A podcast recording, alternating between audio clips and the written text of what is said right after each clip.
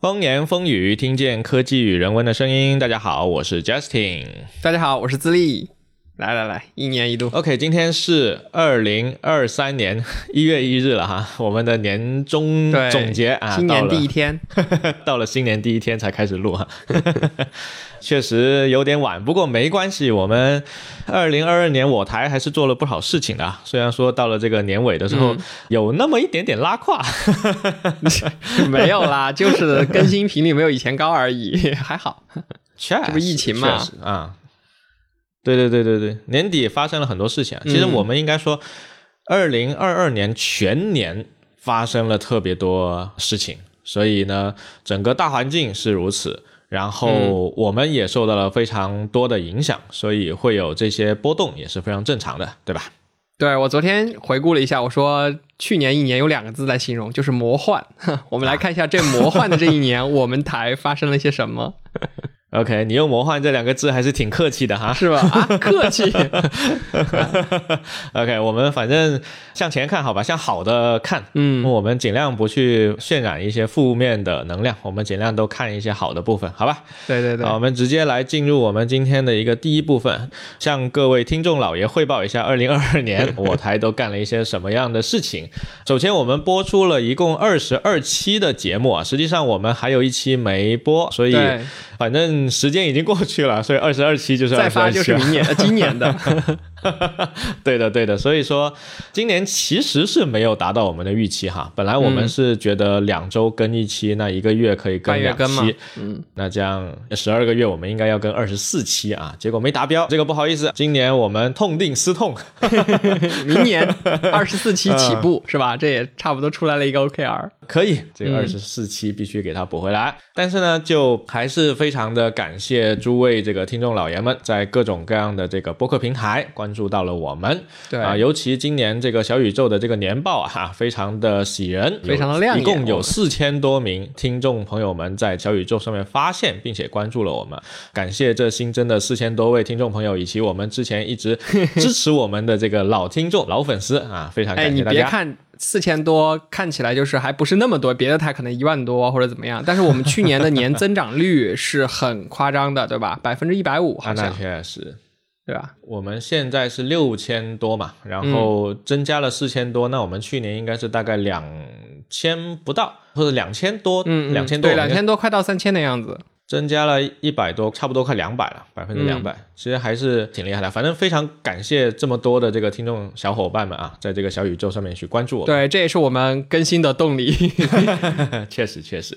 当然，除了说小宇宙这个平台之外呢，还有很多其他的播客平台。我们之前其实一直很少提啊，并不是说我们不知道，而只是说小宇宙天天给我们发各种各样的通知啊，它获得了我们的注意，量化的指标。对对对对对，那今年在苹果的播客这边呢，我去看了一下数据啊，我们这两天整理了一下，我们其实重点运营的精力和时间都比较少，但是今年也有了不错的增长，一共增长了百分之一百三十多的听众的订阅数，跟小宇宙啊。差不多的增长率，嗯。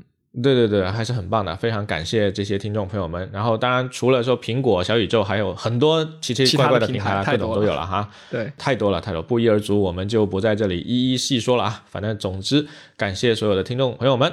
正是因为这广大的听众朋友们的支持啊，所以我们今年在这个小宇宙平台获得了一次首页推荐，还有五次锋芒榜。这个对比一下。我刚刚还去听了一下，因为我要整理这个年度总结，我想看一下去年都说了些啥。发现上来去年说的是我们在小宇宙还获得了一次首页推荐，还是很棒的。可以，今年相比于去年还是获得了更多朋友的这个认可，还是可以的。平台的认可，非常的欣慰，对，非常开心。然后苹果播客今年也在这个七八月份的时候呢，给我们上过一次科技瞻前顾后这个栏目的一个首页推荐啊，是非常感谢小宇宙和这个苹果官方的认可。二零二三年我们会继续再接再厉，制作更多质量过关的优秀节目，争取继续上榜，好吧？后面就会听到我们 对最后有一个环节可以告诉大家我们接下来的一些计划、企划，对，都会有啊。反正今年小宇宙总结的数据非常的多啊，一共这些听众朋友们给我们贡献了一千多次分享，六十多个喜欢，播放了一万四千六百五十二个小时三十三分钟。小宇宙的数字总结的是特别好。其实我觉得他们掐这个数字就指标特别准的点，就在于这个小时数才是王道，就是我们的声音陪伴大家了一万多个小时。我当时看到这个数字的时候，真的成就感满满。我觉得，对对对，就是大家还是有在我们的节目当中听到了很多不一样的东西，然后大家喜欢，这就是我们最开心的事情。对对对，前两天和智利在整理我们今年的数据的时候啊，其实智利有提到说这个数据他还是挺开心的，当然我也非常开心啊，我们今年获得了很多人的认可。但是呢，对于我来说，这些官方给出的数字其实。我还不是特别的敏感，但是呢，今天录音之前，我刚发了一篇我个人的一个年度总结。我跟智利说不要去看，因为可能会剧透一下 我们今晚要聊的内容，对，影响我的即兴是吗？确实，对我就没看智利看，因为我刚才说了嘛，大环境确实是不受我们控制的，真的很差。对，所以我相信会有很多听众朋友这一年其实过得不太好。对吧？对，这个没有关系。然后呢，我发完这个文章之后呢，就有听友来留言说，感谢我们的节目陪伴了他们，给了他们很多的这个希望和这个能量。那我觉得，我收到这样的留言的时候，我会远大于说收到小宇宙这个多少多少小时的这个播放给我带来的激励和感动啊！真的，我发现我们的节目是能够帮助到大家的，这一点真的是非常非常让我感动。希望我们明年可以继续陪伴大家，希望我们。可以去制作更多这种积极的、高能量的、对 嘻嘻哈哈的节目，再请更多高能量的嘉宾过来，然后跟大家分享他们自己的一些故事。没错，希望二零二三年大家可以跟我们一起加油，好吧？面对各种生活的不确定，我们总是要向前看，总是要看到有希望的一面，好吧？接下来来一道题目。我要出给自立的哈，今年除了说这个听众朋友们给我们很多支持之外，啊，也还有非常多的这个嘉宾来到我们节目哈。我们今年一共邀请了多少位嘉宾来我们节目？哎，你猜一个数字吧，我就不为难你了，这个精确太难了。五位，有没有五位？再给你猜两次，大于五位，那我就得一个一个去数了。五位都啊，啊，surface，往大了猜，好吧？那就七位，二十二期节目的话，我觉得往大了才不会超过十位吧，不会有一半吧？九位，我们的嘉宾有些是两个人在一期节目里哦，完了完了，这是我最薄弱的环节，就是 这个记忆啊，我经常会有一 些对记忆的这个缺失。OK OK，不为难自立了。多少嘛？我自己去整理之前，我也是觉得说我们可能就请了五六位嘉宾吧，也不会很多。我看了一下，我们一共邀请了十六位嘉宾。哇，这个数字还是怎么会有这么多？我怎么印象中不到十期这种有嘉宾的节目呢？其中有多少位是跟我们一起串台的主播呢？也就是说，我们的串台节目的其他主播一共有六位，所以其实我们是一共邀请了十位嘉宾，非常非常离谱 这个数字。哎，那是多少期节目呢？因为刚才我是按节目算的，我觉得一期节目可能就是一个嘉宾。现在我突然想到很多双嘉宾，对，嗯。OK，那这里我可以去给你盘一下这个数据啊，到时候后期看减不减。首先，我们跟 Anyway。去串台，那 J J 是一位，对吧？同时他也是主播。然后呢，我们跟内核恐慌的串台，对方有两位主播，对吧？所以是三位。然后呢，我们未来有需要浏览器吗？我们跟津津乐道去串台，对吧？对方有两位，那一共加起来就五位了，对不对？厉害。接下来我们还有嘉宾节目一点的。老苏那一期在北京工作和生活，那是一位嘉宾哈。然后 W W D C 我们每年都跟这个科技早知道、硅谷早知道一起聊的哈。今年是灿灿。代班跟我们一起聊，所以他是一位。然后呢，图拉顶一位。然后就是杭州的工作与生活。然后是 Livid 是一位啊。当时我们跟 Livid 讲 Planning，然后现在 Planning 已经是发展的不错了。昨天我还把我的那个 WordPress 所有的历史文章全部导入了 Planning 啊。有兴趣的小伙伴们可以去找来玩一下哈。哎，那这个地方我就要重磅预告一下了。我们今年还会再邀请 Livid 一次，Livid 会有一期节目啊，非常的期待。对对对，去年 Livid 的那期节目也是大家非常喜欢的，对吧？没错，没错，没错，是我们的 Top One。嗯嗯，对对对，所以这里可以给听众朋友们一个福利哈，大家如果希望今年听到 Libby 在我们节目里面聊什么内容呢？可以在我们这个节目里面留言，好吧？反正我是已经想好了一个问题。啊，这样的吗？可以，可以，到时候期待你的问题，好吧？还有几期节目呢？是一期 F 一节目跟老黄，然后还有一期黑胶的节目是跟 Oscar 和 Crew，所以也是两位。还有一期 SoFish 的，还有一期歌词经理。没想到吧？我们居然有十六位嘉宾来我们台，啊，一共也才二十二期节目，挺好的。所以说，我们二零二二年啊，不仅要感谢我们的听众朋友们，确实是给了我们很多支持和鼓励；我们的嘉宾们确实也是帮我们，使得我们节目更加的精彩。尤其是我们这个世界各地系列哈，邀请了不少的朋友，在世界的不同的城市生活和工作，他们分享他们的生活经验，真的是非常非常的棒，也是我们非常受欢迎的欢迎的一个系列。嗯。对对对对，哎，预告一下，我们还攒了一期世界各地哈是德国的节目，我们也是有存货的台，对的。等我们这个年终总结发完之后，就可以上这个德国节目了，好吧？对，德国篇。OK，好，以上是我们今年二零二二年干了什么事情啊？非常感谢我们的听众朋友，还有感谢我们的嘉宾，好吧？今年二零二三年，我们再接再厉，邀请更多的嘉宾来我台。好的，OK，接下来我们进行下一个部分，下一个部分是。我们要互相问对方两个问题，还是比较难回答的问题。那过去这一年，我们干了这么多事情啊，尤其是在播客这个事情上，嗯，你觉得过去一年最大的收获是什么？这怎么听着像灵魂三问啊？我的天哪！这么快就刀自己了吗？啊，也可以，那就刀自己，好吧？我觉得这次要我来先问你啊，就 Justin。过去的这个二零二二年，你最大的 收获是什么？在我们做这档节目，经历了这么多，确实。啊，毕竟我是刚刚写过文章的人，是有备而来的。我自己问的这个问题，但是呢，我自己却非常难以从中去选出一项，原因就在于说，二零二二年我们发生了太多的事情跟播客有关的了，包括刚才说的上推荐，包括邀请了很多我们的朋友们来聊天，也包括七月份的时候，我和自立。做了中文播客榜这个项目，对吧？小玩具 这个项目对于我来说是一个很特别的项目，因为啊，大家有兴趣的话可以回去听我们那一期节目啊，是第七十二期，我们做了个能帮大家发现播客的小玩具，它名字叫中文播客榜。当时做这个项目的时候，一开始我真的就是当做一个纯工具去做的，就是为了统计我们所有的这些数据，包括我们现在年终总结，就是看着那个数据。来总结的，对，我们还有一份后台，对吧？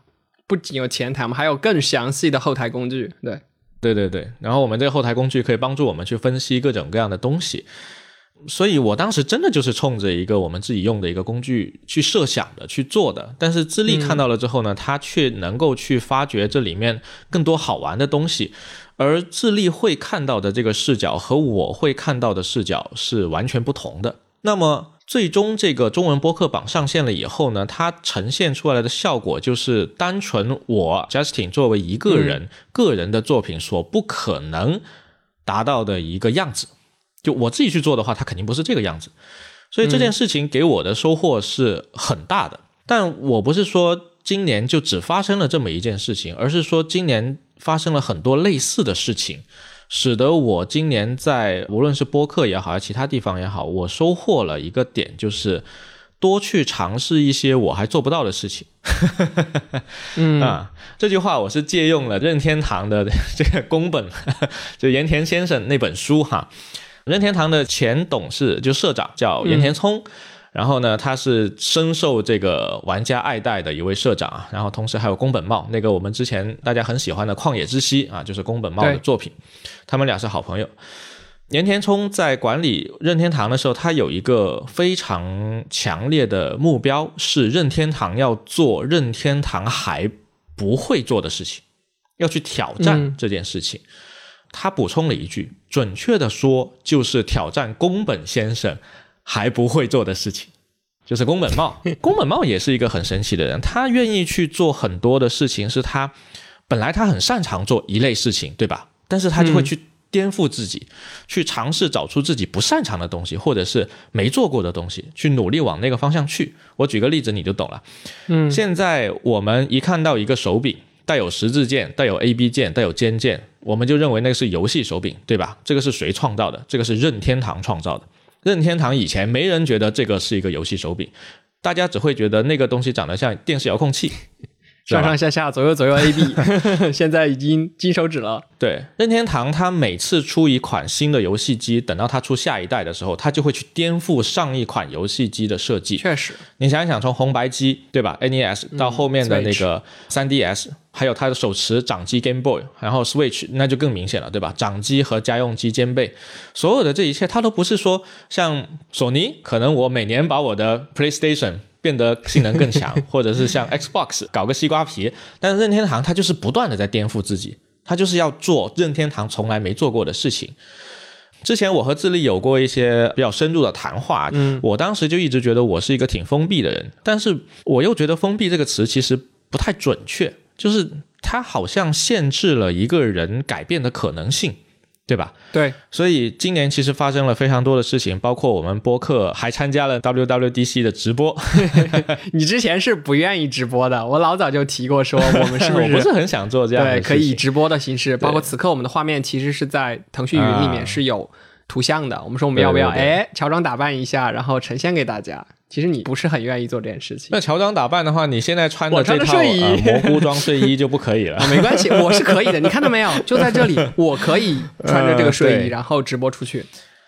你可以吗你不可以。所以我这不是在说，今年其实因为受智力的影响，其实我还做了蛮多过去的我不太会去做的一些事情，包括这个中文榜，包括刚才说的参加这些活动等等。所以我觉得，不管是播客也好，还是其他的项目也好，总之今年在。这一系列的事情里面，我最大的收获还是我愿意去做一些我以前不太会去做的事情。但我不是说这样做了之后我就不是我了，我还是那个我，但是我可以愿意去做一些我可能过去的我不会愿意去做的事情，这个其实很棒。尤其是最近几天我很开心啊，因为、就是这样的事情越做越多了，就不是说一定要做那种中文播客榜这种大项目，嗯可以是一些小事情、小细节。反正 anyway 吧，就是这个是我觉得从播客开始的一系列的事件给我带来的一个最大的收获。啊，轮到资历了，来，我讲了这么多，嗯，最大的收获，我最大的收获其实也是在这个播客小工具啊这件事情，其实对我影响也很大，但是它跟我的影响的方向不一样，哎所以呢，我就想，刚才你讲的时候，我就错开一下，我把其他的东西总结一下，啊也能成为我最大的一个收获。我跟你说很妙。我最大的一个收获是我们那么多期世界各地、后面不是有一个灵魂三问嘛？我们去年其实有改版哦灵魂三问的最后一个问题的一个问法，就是如果你不考虑收入问题，你想去做什么？嗯我每次在听嘉宾回答这个问题的时候，我就特别的用心。我在想，哎，大家不管有没有财务自由，不管现在在从事着什么，那不考虑收入，大家的想法是什么？嗯然后我会发现，我们有很多的嘉宾都很倾向于去沉浸的做一件事情，就是因为我平时整个人其实还挺浮躁的，我经常凭热情做事情。今天有这个热情，我就做这个。啊，你自我认知挺清晰的，明天我博客中文版我们做了一两个周，然后我觉得很有意思，我们就做了一两个礼拜，然后到后面我又转到另一个上面去了。就我其实心一直很浮，不会很沉静下来做事情。当时我听说有一位嘉宾，嗯他要去做一些像历史降水量的数据的整理，有的嘉宾说想要去研究一些可能跟代码更底层的相关的东西，然后我就觉得，哎呀，我好像想的不是这样的。然后我就开始反思我自己是不是做事情就太不够沉静，这件事不够专注。嗯于是我给我自己就提了一个醒，我就觉得说我接下来去做很多事情，包括我们做那个播客中文榜的时候，就是我不要急，不要赶，因为我中间还去做了另一个项目嘛，就是锁屏启动那个项目，太赶了，太赶了。那个项目跟着苹果的那个发布 iOS 十六的新功能，还有国内的这个疫情，大家用健康码很不方便这件事情，其实我当时每一天都很浮躁，做那个项目就很煎熬，很痛苦。然后呢，大家有朋友就劝我说：“哎，你不要那么急嘛，慢慢做。”然后我就慢慢把节奏降下来，直到大概十一月份左右吧，我整个节奏才变回正常的节奏，我整个人才回归正常。嗯这是我觉得说，我一直在思考我自己做东西啊，或者说自己去看待事物的这个角度，是不是应该有所改变？就是不是什么东西都一定要要非常火急火燎的去做，大概是这样一个感受，是我觉得收获很大的。嗯，挺好的。尤其是你今年锁屏启动的这个项目，不管是它受关注的程度也好，还是它发布了以后引发的一系列的影响也好，我相信对你个人来说是有极深刻的一个影响的。应该从中收获了不少。我面对这个项目，其实有很多的地方是我都没有经历过的嘛，那我就一直在去想，我们节目里嘉宾、他们在面临一些抉择、一些取舍，因为太多取舍了。我那时候每天都有取舍，就是功能要不要做，要不要上，bug 要不要修，有很多放下的那个时刻，有很多我觉得我要把它打磨的更精品、更好，而不是就是一阵风那样的一个项目。这是我以前，我以前可能不会，我以前可能会觉得说，哎，它就可能火 这一两天，我觉得挺好的。但后来我觉得不，我要把它做成一个 作品，做成一个我愿意放在我 Twitter profile 上面的一个作品，给大家呈现的一个东西。那心就慢慢的沉了下来，这个改变还蛮大的，这个就是你和我做事情非常 不截然同的，不同。我们俩 对，截然不同。我们两个做事情完全是彻底相反的两个。我做的东西可能长时间来说可以用四个字来形容，叫门可罗雀。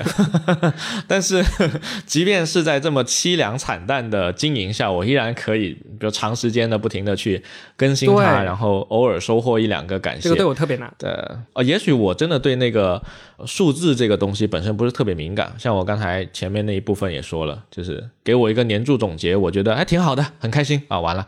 但是如果有听友跟我们说，呃，陪伴了他，哇，我会觉得这个更令人感动，更令人开心。我不同意你刚才说的这个点。你说你对数字不敏感，如果啊你说你对数字不敏感，那我对数字就更不敏感了，我连记都不记得。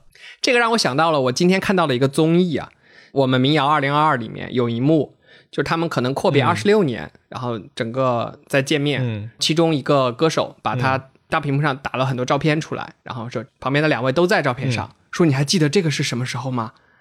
然后旁边的万晓利就说我不记得了。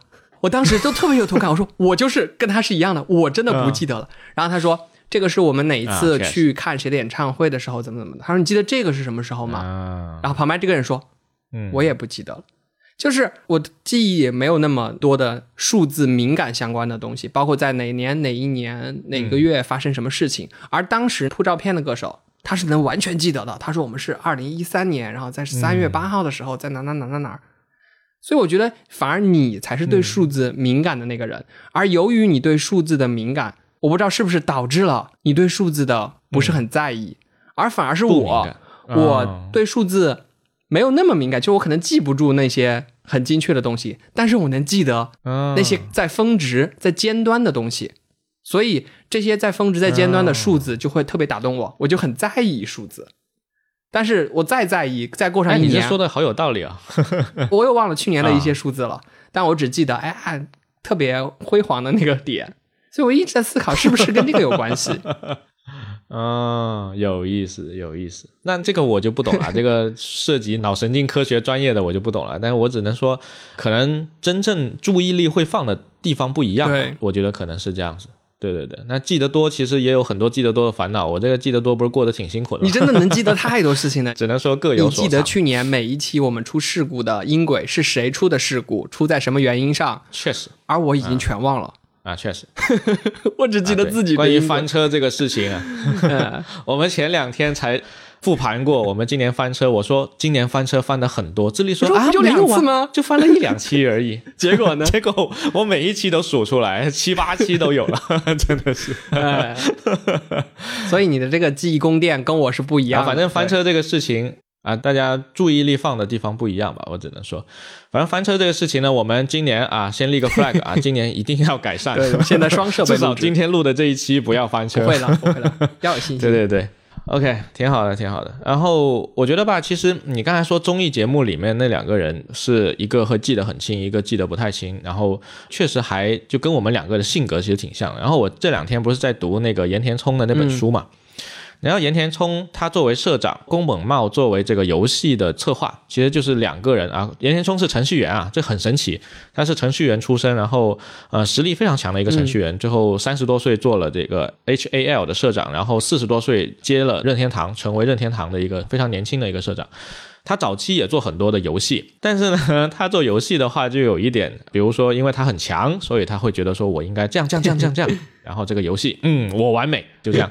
结果这游戏可能不会受到那么多人就欢迎，你懂吗就是 也不能说完全自嗨，就是他也许会有一帮小众的受众，比如说可能同样是黑客的一帮人会觉得哇这人超屌，但是呢，他不可能让普通人去理解他的游戏好在哪里。好在他遇到了宫本茂，宫本茂他不是一个擅长写代码的人，但是他是一个擅长从普通玩家的角度去看待这个游戏的一个人。所以经过他的手笔之后呢，他就可以去把。很多的想法，巧妙的使用普通人也能够去理解的、立马上手的方式去玩起来，所以这两个人的组合就特别的棒，做出游戏性。对对对。然后我说这个事情，并不是说我们两个人像这两个人啊，这这个差太远了。两位学习，一个是社长，一个是目前任天堂的这个副总裁还是总裁，我倒不记得了。但反正就是他们两个是值得我们去学习的榜样啊。然后。今年反正我们现在在聊收获嘛，我一整年下来，其实读那本书，我就经常会想到，我其实时不时会从自立身上去学到很多东西，就好像那个书上面岩田聪说他从宫本茂那边学到很多东西是一样的，就自立非常擅长去发掘普通人的角度的需求和和东西，而我就经常去做一些。啊，我觉得好就应该这样，但实际上普通人可能根本不知道应该怎么用的一个东西。但你做的东西很极客，你知道吗？就是我又很感兴趣这些很极客的东西，包括中间你还给我写过一个小工具，我当时不是在做那个 iTunes 的里面的 App 的抓取嘛？解包，哇，抓取加解包，我弄的都是焦头烂额，那几天晚上都熬夜。你帮我写了一个工具，我当时眼泪都要下来了，真的。那个时候主要是因为他的那个作息非常不好，这个自立，他这种人就是一遇到一个想做的项目，他就直接不睡的。你知道那个做中文播客榜这个项目的时候啊，其实他是想通宵的，但我坚决不愿意，让不 不做。每天到了两点我就说不做，今天不搞了，睡觉，明天再接着搞，要不然的话他就通宵了。我跟你讲，真的打鸡血了一样，真的很有兴趣。对对对，做事情就是这样，就非常的对，正好嘛，就是两个主播，他如果说性格迥然，做事方式不一样的话，正好是可以。互补的这一点，我觉得是非常幸运的啊，能互相拉扯，对，能从智利这边学到很多东西。然后，当然，智利说我做的那个工具，他觉得很屌啊。其实从我的角度来看，这这就是两个小时就可以搞定的东西。所以啊，这又会造成另外一个误区哈，就是我相信有很多程序员他会觉得自己写的东西不咋地，就是会有一种对吧？因为他太熟悉自己了，他觉得说我花两个小时写的就是个爬虫吗？对吧？但是如果能解决问题的爬虫。它就是个好爬虫，它就不是一个叫爬虫解决方案。但是不，很多程序员他不这么理解，他就会觉得自己只是写了个爬虫。对对对啊，一点都不屌。对，说到这里我就想到一个点，我们不是有一个忠实听友嘛，一红之前也来过我们节目做我们嘉宾。一红他就是一个非常棒的一个在 GitHub 上面维护很多开源项目的一个程序员。呃，包括今年，其实我用它的那个开源的那个 Kindle Download Helper 去下载了我 Kindle 里的所有的书，这个项目非常的火啊，现在应该有个有没有一万个 star 差不多，至少一千多了哈。然后它这个项目就是一个非常非常好的典型，可以拿出来说的，就是刚才我说啊，我写这个东西两个小时就能做完，有多多厉害？不厉害，对吧？一红这个项目，它用 Python 写的。里面很多东西其实都没有什么特别厉害的 对。东西，对啊，但是它这个工具解决了一个非常重要的需求，而且它开发的很快，它迭代的很快，持续的去改进这个项目，并且后来它能够有很多人去帮他做，比如现在这个项目有 GUI 的 PR，有人帮他写了个 GUI，嗯，我靠，那这个其实就印证了一句话：重要的不是你能做什么，而是你做了什么。并且解决了什么问题？对对，就是说我的能力是能做很多东西，那你没有什么了不起的。重要的是你到底做了什么东西，这个才是你了不起的点。所以说，如果听我们节目的程序员小伙伴 觉得说自己这个东西好像不咋地，没有关系啊，你解决了一个问题，你就很咋地。我觉得你做的工具不管再小或者再你觉得小众，我觉得都应该都值得去 V to X 上面的那个创新区发一下。哎，你看看大家的反响如何？你发完你就发现哇，大家怎么都有这个痛点啊？哎呀，然后大家就帮你去完善，然后你就给了你很多新的动力。OK，你说这个刚好今天有一个帖啊，啥啥帖？是一个十四岁的这个初中生程序员，然后他写了一个工具。但是我想说，会出现这样的情况呢，并不是说 V2ES 有问题，而是说它这个世界和这个社会它的运转的规则，它就是这样的。你把你的东西推出来，一定会承担一定的被人批评的风险，这个一点都不重要。有人喜欢，就也会一定会有人骂，对吧？你可以猜哪个平台我写的东西被人骂的最多？豆瓣啊，豆瓣不会有人骂人的，豆瓣还甚至都没什么人点赞，其实 那就是公众号了，公众号公众号也没人骂人，骂人最多的是知乎。啊，知乎啊刚下飞机啊，对，人在国啊，外，所以我跟你讲，你发一个东西，如果习惯了知乎的评论氛围之后呢，你以后在哪里发东西，你都会泰然自若。我跟你讲，所以知乎才是真正的水深火热，对不对？叫什么叫试胆大会可以 可以。？OK OK，然后这个关于收获啊，刚才那个我补充一下那个八卦，就是我觉得问题还是在发帖人自己也有问题，为什么要去强调十四岁呢？对吧？没有必要嘛。就是我们广大程序员啊。同学在微站去发很多自己作品的时候，发现大家都很内敛、对对对，就有人说啊，我这个东西都乱写了一下，居然过审了，然后连链接都不贴。最近看到那个，我说啊，程序员你稍微也营销一点嘛，万一你的作品还可以呢，去 App Store 搜 都不给我链接，这就是很标准的那种，典型的程序员正好就是不太会自我营销的，就是他不是每个人都像自立一样这么，我现在已经不是程序员了技巧。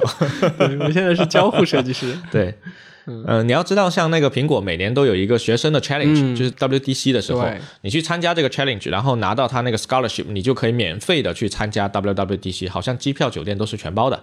而且我跟你讲，入场的时候还会有一群 Apple Retail Store 的那些员工在那里欢迎，然后有一个专门的这个学生的一个通道，迎接，对对对对对，学生通道是优先的，它是跟别人不一样的，它是单独排的。啊。然后进去的时候，一堆人欢呼，哇，scholarship scholarship，就那个场面是非常刺激的。你看我就更实际一点，我觉得更有用的是拿着这个 回来之后就去拿各种 offer，就很容易了呀，很实用。你说的也是吧？就是我想说的是，前两年有一个非常年轻的，好像就是十来岁出头的一一个学生。他就拿了那个苹果的这个学生的 scholarship 这个奖金，然后被各种媒体拿去营销。媒体营销的时候会点出来他是几岁，嗯但其实这位小兄弟呢，他自己是不会去营销这一点对你。不能自己说呀，对对，等别人发现你。一个小技巧送给大家。关于收获哈，收获讲了这么多，有点发散哈。然后接下来下一个问题哈，我来问，那过去的一年你有什么地方觉得就是咱们在做这个节目的时候有什么遗憾的地方吗？其实我今天做总结的时候，我没有总结遗憾的地方。你变乐观了，我所以惨了有，你强行想一下，或者有啊你觉得那你先回答，好吧？很满意智力的地方先回答，然后我我一边听你讲一边自己想。OK，来，智力先回答。过去一年有没有什么遗憾的地方？啊、我遗憾的地方是我们好像我们有一年没有见面了吗？有 Oh, 吗我都不记得。天，这又是我的薄弱的点。但是嗯我大概觉得，就是我们好久没有录线对对下节目了，对对对就是我们俩线下节目录的时候，可能会啊，不是说更顺畅一点，因为我们现在配合已经很好了，是很顺畅的。我觉得线下录可能信息量还更大，情感啊，包括我们的发散的状态啊，会更丰富一些。因为我们以前不是线下录过嘛，对啊对啊发现这个状态很好。本来我还想说，二零二二年能不能有上几期，但是确实不太魔幻了这一年不行哎对，所以这个是我非常遗憾的一个地方。包括跟嘉宾啊，当时我跟 Sophie 是面对对对面录，然后你远程接入。然后又有别的几期是你们面对面录，我远程接入。广州的嘉宾，对，对，就我们始终没有发挥出这种，对吧？我们上上期上一次见面录的还是录那个 B 站那一期，对吧？记得吗？Q 音乐让我想一想，二零二一年 QQ 音乐哈，QQ 音乐我们21那年的时候个参加 QQ 音乐的活动，然后录了一期番外，QQ 音乐的活动也是收获颇丰哈。对，所以接着这个叫面对面录这件事情，然后前段时间我有一个前同事，他也想去做节目，他就问了我一个问题，就说远程录制到底 好不好，影响怎么样？因为他们可能想线下那段时间又正好大家都在阳。嗯然后最后我说还是线下更好一些，对对对但是呢，我们这一年多的成长，总结了非常多的线上录制的经验，我全都一股脑分享给他了。嗯，嗯对，我觉得现在线上应该问题也不大，但是还是希望可以线下录。能线下当然是线下最好啊。当然，我们也不乏有很多播客，它天生的这个，比如说跨国哈，你总不能包个飞机飞过去。对对对我们其实是从二零二零年 Be a Tough Guy 那一期开始正儿八经一起录的，所以其实你想想，刚好二零二零年，然后就疫情了，我还录了一期那个 远程办公那一期。远程办公对，我操，好多人远程。所以其实这几年来一直没有什么机会可以线下录，尤其今年这个看着越发惨淡。但是呢，好在二零二三年来了，对吧？我已经开始计划旅行了，哎 出国旅行我都敢计划了，要的要的要的我有什么不敢线下计划计划计划起来，计划起来。尤其接下来还有个春节，对吧？杠杠的，一股脑全部计划起来。我们今年要不立个 flag 吧？我们二二三年至少至少面对面录个一期，这这目标太这么小，总能完成吧？你觉得呢？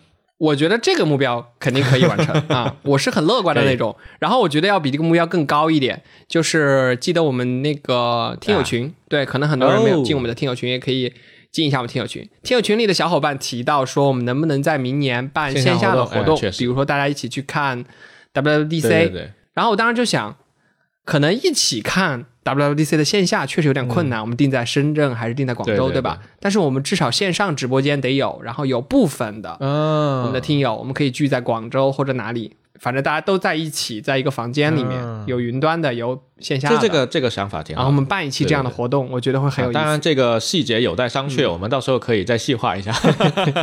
但是我觉得这个这个想法是很不错的，展望一下好吧？二零二三年立多一些 flag，像有台这嗯个 flag 立的飞起啊，我我台其实 flag 不怎么立。OK，所以我都讲完了一些小遗憾，对然后你有什么觉得不理想或者有遗憾的地方？我觉得今年的遗憾肯定是有的，只不过对于我们播客来说，我觉得做的挺好的。遗憾就是没数据还行。我认真的思考一下吧，因为我今天写文章的时候，我确实没有好好思考过遗憾到底是什么。因为你刚才说不见面这个事情，我觉得确实是的哈，这个确实是一点，我觉得非常的认可。嗯有两个点吧，可能不一定叫遗憾了，可能是我觉得我们还可以做得更好的地方。嗯第一个就是我们十月份这一段时间以来的一个断更，对吧？对其实这个点，我的原因嗯其实当然我们不可控的东西太多了哈，但是其实我们还是有办法去把它给做得更好的，只是我们可能自己都照顾不来自己了，这种情况下，所以。我觉得可以通过技术层面去解决它，比如说明年我们设置一个囤货 囤货量，对，有存货心里都会很对对对，不一样。就这样的话，就算我们有一整个月，其实我们遇到了各种事情，嗯，无法录音了，那好歹我们囤货还能够顶一阵子，然后我们再有个缓冲期，可以去想办法解决这个问题。这个是我们技术上需要去解决的一个问题。确实对。另一个其实也是关于我们节目质量的，就是我觉得今年做下来呢，不管是这个世界各地也好，还是其他的科技快乐星球也好，其实做着做着，我们都已经非常熟练了。这个熟练有个好处哈，就是我们每次只要把我们的 SOP 拿出来，哎，照着啊一二三四五，基本上都能够大差不差，就是说它不会太糟糕，就哪怕它不出彩，它也不会太糟糕。但是它的缺点就在于说，给予了我们一种惯性，使得我们可能会觉得说，就让惯性推着我们走，而少了一步去跳出当前的这个框架，去重新思考我们这个节目是不是还有一些可以去创意发挥的地方。我觉得创意发挥是很重要的。你想想，我们之前刚开始做的时候，简直是乱七八糟，各种选题上。对，也没有系列的概念，但是也很好玩就是想起什么录什么对对对。所以我觉得今年其实还是会往这些方面去多思考一点。其实我们接下来会聊到一点是我们节目的一个优化哈，因为我们前两天有去想到这个方面的东西，但我觉得说去复盘，优化这个东西呢，它其实是基于我们现有的这个节目。比如说，它是一条这样的线哈，然后本来它的斜率可能是这样的，我们努力把它斜率做高一点，对吧？这样它可能往上跑得更快一点。那么始终它还是一条延长线的一个东西，是我们肉眼可预测的，它不是一个突如其来的东西。所以我在想，二零二三年我们是不是应该多一些出乎意料？你觉得对不对？我觉得线下活动就是一个出乎意料，是吧？哎，我这个点很有意思，在这条线嗯上。以前都是什么线性逼近啊，有一些离散的点啊，在线外面出格的，哎对对对，对吧？就是我们没意料之外的。对哎，就像我们那期节目，就是我们中文榜这个项目，啊还有那期节目真的是太意外了。今年还好，七月份这个播客小玩具的这个事情，确实是一个我们完全没有想到的，就突然兴致一来就做了这个节目的，还是很不错的。对对对，包括这个跟其他人的合作，我觉得也是挺好的。所以二三年，我觉得我们是可以去多一些这种大胆的创新哈。然后创新的效果好不好，这个无所谓，但是创新就够了。先做了再说。对对对对对我靠，我们 flag 立得飞起啊！这才聊了多久？这这一堆 flag。挺好的挺好的。接下来来到第三部分哈，接下来打算对我们现有的几个系列做一些优化哈，包括我们已有的这个科技快乐星球，还有我们这个世界各地嘉宾的这个系列，世界各地对对对。然后到时候可能会对于这个节目的这个形式和策划上多一些小小的创意哈，都不是说像我们刚才说的大胆的创新，大胆创新我们后面敢敢的有，好吧？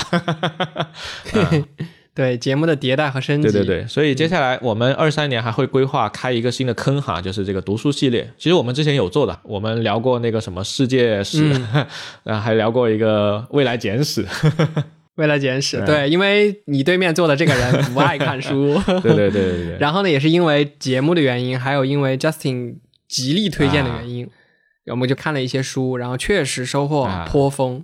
那这个事情，我们就想可以做成一个新的系列，然后跟我们的听众，到时候也会变成读者朋友们一起去分享一些对书相关的事情。确实，说到这个，我又想起了那个岩田聪那本书了。我的天哪，岩田聪，那我们是不是要？做一期啊？哦，这样子啊，这么值得推荐吗？啊，也不是说他值得推荐，主要是我想到的这一点是说，岩田聪啊，他是一个特别爱读书的人，然后宫本茂是一个不读书的人，然后 啊，什么说子，我真的是，然后岩田聪他不仅爱读书，还会推荐书给他身边的人，包括宫本茂，然后宫本茂因为觉得岩田聪老是推荐给他，所以也读了几本。但不是说我们自夸哈，只是说这个这个此情此景，感觉还是有一点意思，真的很巧合，很巧合。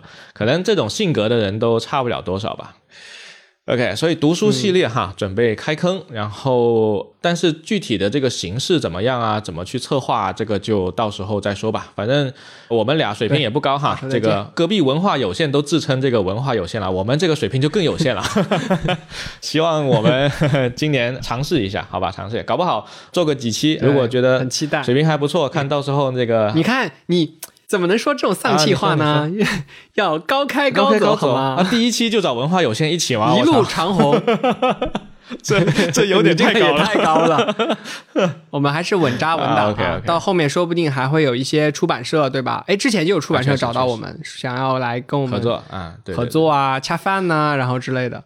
说不定未来也是一个。对对对，说到这个出版社恰饭啊，这个事情，就是资历还是做得很好的哈。就是我比较喜欢读书哈，然后经常会写一些这个读书文章，然后也有出版社来找我，但是。我之前给智利看了一下我的回复啊，智利说你怎么能这么讲话呢？你太冷漠了。但人家是金主，我觉得我说的也没错啊。当然我没有掐过饭啊，这就是我不掐饭的原因吧？可能是掐不到饭的原因。没事，我来做我台的经纪人。啊，对对对对对。好，然后一个是这个刚才说过一个线下活动啊，然后还有一个周边哈。周边我们其实去年一直在说这个事情，flag 立的飞起，去年都没有填啊，这个不好。今年立了更多 flag，看我们到时候怎么填。希望能有。钱做周边，对对对，希望能然后给我们的听众朋友，还有来做客的主播朋友，还有嘉宾朋友们，对，送出一些对对对周边。今年还是准备了一点点的预算哈，这只不过我们这个，我跟你讲，我前段时间有朋友还笑着跟我说，哎，你这个节目赚了不少钱吧？我说，我操。这不亏本都不错了，还赚钱！我每年亏好多钱。来来 来，年度赤字大起底。对的对的，这一趴啊，其实讲一讲吧。我们这次是算了一下去年的整个财政赤字，我们亏损。首先，我 台的这个支出哈，其实主要就分为几个部分。其实最大的那一部分是。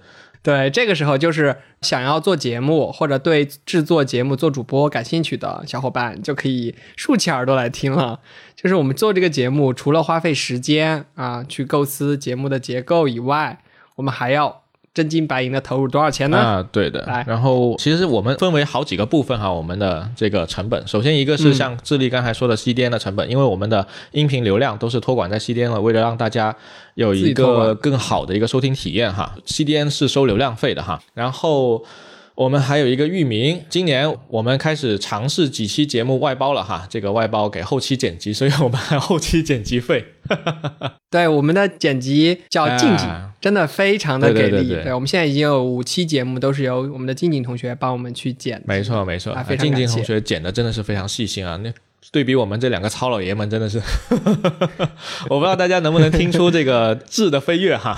最近几期剪的真的是非常细心，对对对，所以我们去年哈一共杂七杂八所有的这些东西呢，一共投进去了七千五百多块钱。那这笔费用，当然其中有一部分的流量包是没用完的，我们会用到今年，所以其实估计一年下来，我们这个体量就是其实不大不小的一个体量，你怎么着也得一年投个五六千，其实这笔费用也不是特别，的到明年可能。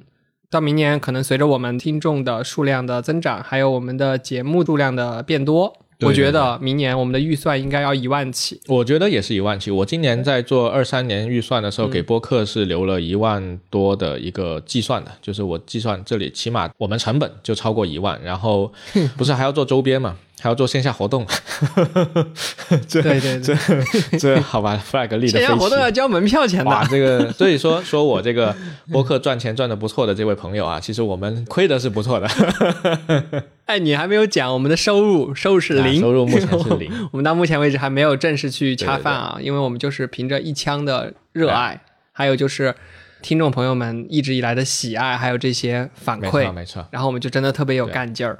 我们不是真的为了去 恰饭而恰饭听到这里的听众小伙伴们，可以在我们留言区狠狠的给我们扣个一，好吧，扣个一就行了，让我看到你们的爱，好吧 扣个一？OK。对，但希望我们二零二三年可以恰个饭哈，恰个饭，让我们整一个的这个节目能够有一个更良性的循环，期待一下，好吧？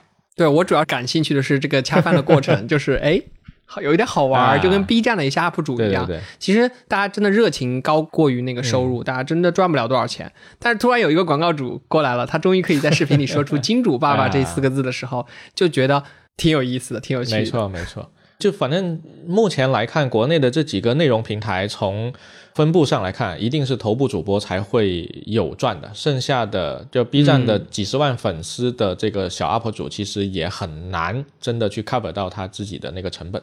对，而且播客说了多少年的元年，元年，今年都不知道多少个元年了。嗯，其实商业化也一直都不能说初见棱角吧，我感觉连我们都没有看到什么棱角，哎哎就真的是凤毛麟角。这里就必须 Q 一下小宇宙官方了，对吧？嗯，呃 哎不。过小宇宙官方还在努力的去做付费节目嘛小。宇宙官方，我二二年看到，比如说像晚莹的那个泉州的节目就做得非常不错，然后故事 FM 还有一个我在东北做黑帮大佬，然后最近还有那个仲青老师啊，啊仲青老师讲那个游戏公司的一个历史的一系列，这些节目都非常非常棒啊，都是非常好的一个付费变现的一个节目，但是只是希望说这个小宇宙可以照顾一下我们这些脚步主播，看能不能多一些这种，就是让听众朋友们可以去支持我们的一个方式。就比如说海外比较多的，像这种 Patreon，对吧？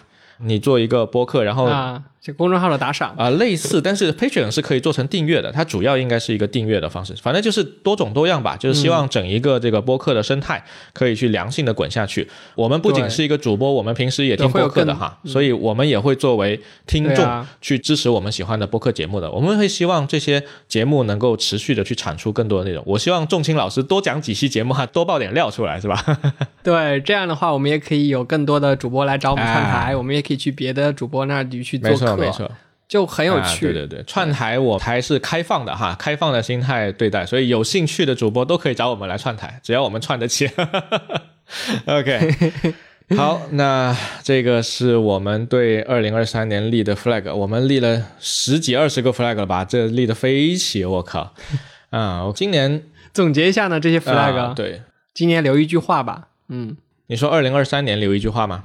对啊，你看我们二零二二零年的时候我们的 slogan 是 Be a tough guy，对吧？当然那个时候其实是我们对自己，就是自己对自己说的哈。然后对，我之所以嗯去找到这个东西出来呢，是因为其实前段时间有一位听友啊，他跟我说，当年就是听了《Be a Tough Guy》这一期节目，然后入坑的我们节目，然后也有听友说啊，听了我们这个城市系列的节目入坑了，然后我听到这些，我都觉得啊，嗯，还挺好的，说明我们这个节目是能够帮助到大家。这里我就想起了一个点哈。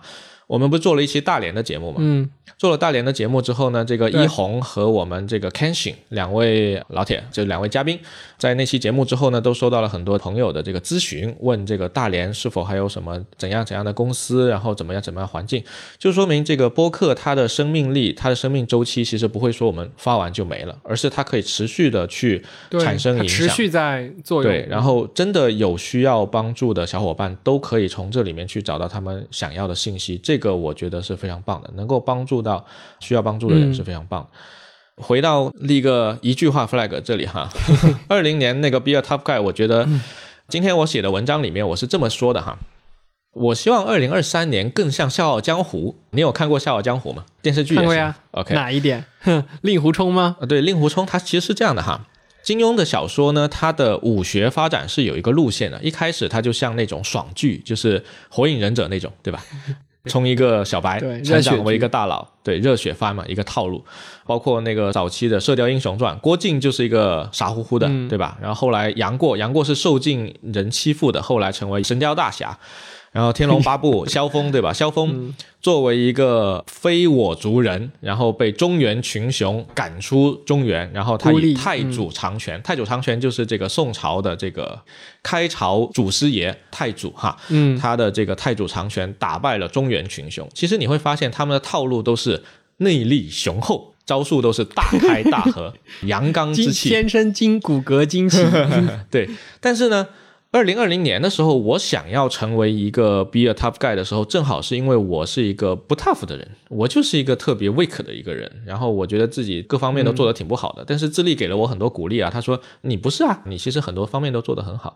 反正那个时候我就很没自信，我就觉得说我希望很多能力可以去成长起来，那好像变得说、啊，我变成了乔峰。啊，我变成了杨过，变成了郭靖，我能力很强，我就可以解决很多问题。但其实几年下来，你会发现并不是这样子的哈。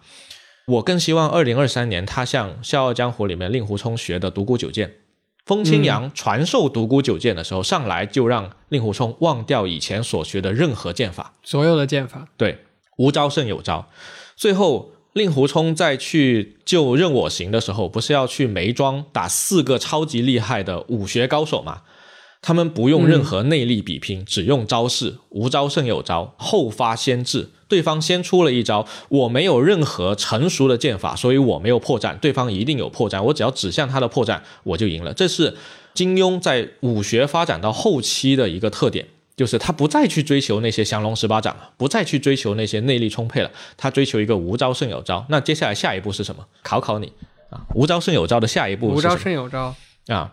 就是接话发。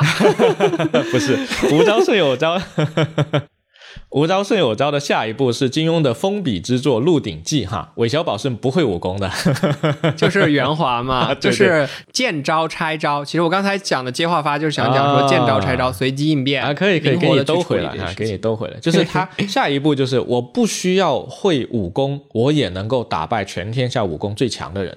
那个天地会会长陈近南、不也是 要被韦小宝拿下的吗？强如康熙啊，是康熙吗？还是乾隆？我忘了那个皇帝是谁了，也要被韦小宝拿下。嗯所以我觉得说，二零二三年如果我们可以以《笑傲江湖》里的这种无招胜有招的方式去对待接下来的事情，因为可以预见的是，二零二三年它不会是确定性的美好，而它依然会是 N 多不确定性的一个集合。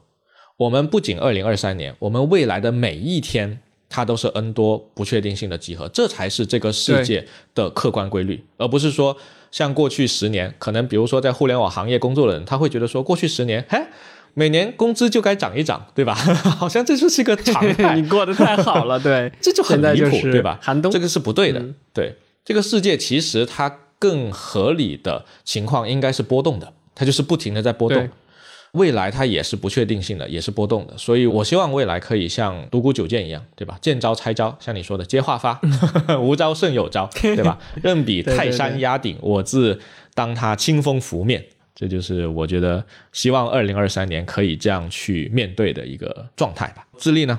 挺好的。嗯我觉得我们就基于这个来想一句口号吧，这样我们平时再去聊啊、去讲的时候，就会口号子 Q 回到这个点上。那就叫独孤九剑就比如说随。机应变啊，对，独孤九剑可以啊。哎，我觉得独孤九剑可以。独孤九剑还是很屌的，这个你要学会也不容易啊，悟性要像令狐冲一样高才行。